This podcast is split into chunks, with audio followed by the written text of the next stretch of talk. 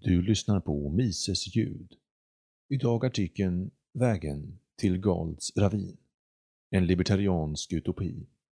Skribent Felicia A. Jones. Svensk översättning av Andreas Granat.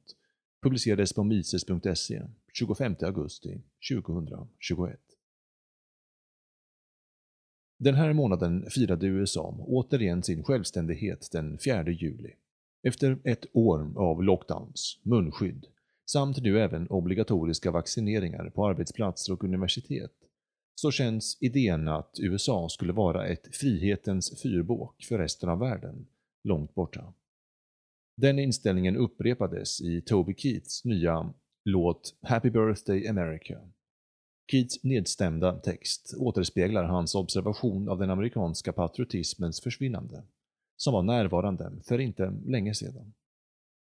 Problemet med versionen av nationell stolthet av sångaren av Courtesy of the Red, White and Blue är att den likställer kärlek till sitt land med godkännande av imperialistiska tendenser.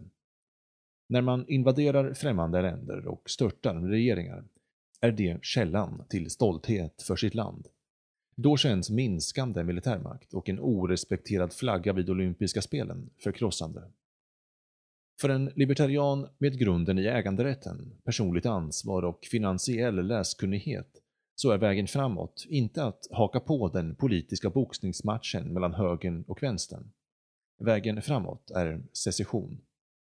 När lagen sviker Derek Chauvin och sunt förnuft gällande könsbaserad segregering i känsliga utrymmen försvinner, så finns det inget behov hos libertarianer att vältra sig i kuddar och choklad som efter ett förödande uppbrott den politiska pendeln skänker antingen hopp eller besvikelse för de som är lojala mot ett visst parti.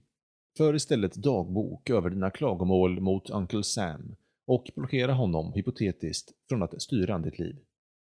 Secession behövs var dag, speciellt inom utbildning och sjukvård. Det enorma lidande för individer under 2020, orsakat av statlig byråkrati och politik, illustrerar vikten av individers självständighet. Det allmänna skolsystemet visade sina rätta färger. Många lärare protesterade mot att gå tillbaka till klassrumsundervisning, trots den ogrundade rädslan att barn är superspridare. Där skolor formellt återgick satte stater och administrationer munskydd på barn utan att utvärdera sekundära konsekvenser som förlängd utsatthet för bakterietillväxt på munskydden. Resultatet av virtuella lektioner var värre. Anklagelser om virtuellt skolk uppmanade till besök från barnavårdsnämnder, speciellt där internetåtkomst var dålig. Lärandeförlusten var störst i låginkomstsamhällen och skadade med akademiska resultat för svarta och latinamerikanska studenter. Tyvärr är påverkan på barnens hälsa, även nu, ett år senare, inte en prioriterad fråga. Då covid-vaccinering behövs för att gå tillbaka till skolan finns det oro för att vaccin statistiskt är mer dödliga för barnen än viruset. I Washington DC kan minderåriga bli tvingade av skoladministratörer att vaccinera sig utan en förälders samtycke eller vetskap. Det allmänna skolsystemet sviker barnen, men tack och lov sätter skolsecession guldkant på tillvaron. Graden av hemundervisning tredubblades ungefär under pandemin när alternativen till allmän utbildning var otillfredsställande. År 2021 finns en mängd alternativ för hemundervisning. Allt från självframtagna läroplaner till mer samhällstäckande läroplaner. Stöd för denna livsstil kan erhållas genom formella onlinegrupper, samarbetsgrupper och hemskolningsgrupper. Unschooling är för grundskoleklasserna mer flexibla läroformer där barnen är fria att upptäcka och skaffa färdigheter utifrån sina egna intressen. Detta tidiga lärande genom specialisering och entreprenöriella tendenser från unga år gynnar barnen långt in i vuxenlivet. Om syftet med utbildning är att berika barnet så misslyckas det allmänna systemet avsevärt med detta mål. Secession gör det möjligt för föräldrar att uppfostra sina barn utifrån sina egna värderingar istället för statens och skydda dem fysiskt från mobbing, känslomässig och social, från lärare och elever med skeva prioriteringar. Likt allmän utbildning hade amerikansk sjukvård redan ett tillstånd av otillräcklighet. Pandemin visade tydligt problemen som präglade det amerikanska sjukvårdssystemet, direkt covid-relaterade eller ej. Mödrar fick dåliga födelseresultat till följd av sjukhusen och de statliga byråkraternas politik.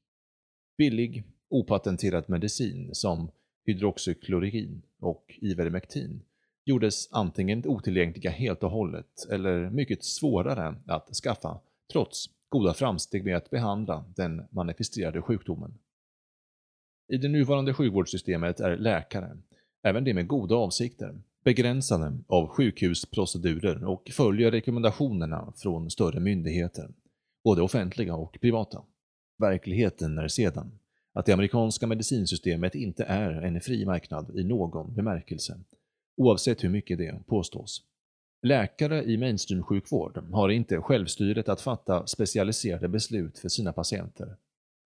Till exempel kräver försäkringsbolagen att en viss procent barn är fullt vaccinerade i enlighet med Center for Disease Control and Preventions rekommenderade vaccinationsschema.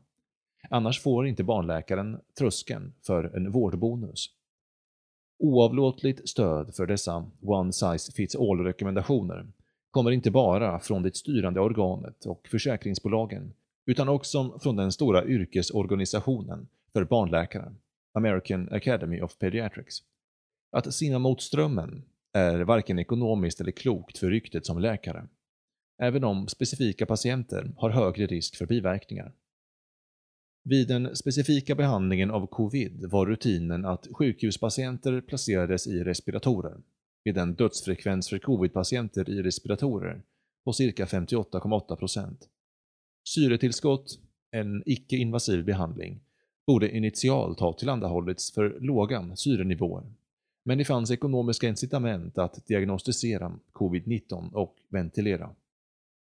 Tack vare Food and Drug Administrations byråkrati var läkare begränsade i deras förmåga att ordinera läkemedel med höga framgångsnivåer till patienter tidigt i pandemin. Hur många liv förlorades i onödan på grund av byråkrati? Efter släppet av Dr. Tony Faucis e-mail kan folket nu observera att CDCs pandemirekommendationer inte var baserade på vetenskap eller bekymmer för folkets hälsa. Fauci förstod att munskydd var ineffektiva i att bromsa viral spridning höll lyckade behandlingsmetoder borta från att praktiseras brett och visste att covids dödsantal var ungefärliga med det vid en allvarlig säsongsinfluensa. Att stänga ner ekonomin var aldrig motiverat. Under ett system fastkört i de motstridiga intressena av reglerande byråkrater, medicinska procedurer och sjukvårdsförsäkringsbolag kommer patienterna ha en enkel lösning. Sparka läkaren. Kräv fler barnmorskor och hemmafödslar för bättre hälsa och födelseresultat. Besök alternativa vårdgivare som ordinerar framgångsrika C-vitamin och zinkbehandlingar. Söker till icke-invasiva utövare som naturläkare och kiropraktorer som vill behandla de underliggande orsakerna istället för bara symptomen. Rädslan är tyvärr förknippat med att ta detta steg. Men den förbisedda verkligheten är att onödig felbehandling kvarstår som den tredje största dödsorsaken i USA. Secession från hälsoförsäkringsnätverk kanske inte bara ger bättre övergripande hälsoresultat, utan kan vara billigare eftersom utövare tillgriper att vägra sjukförsäkringsbetalningar för att få större autonomi.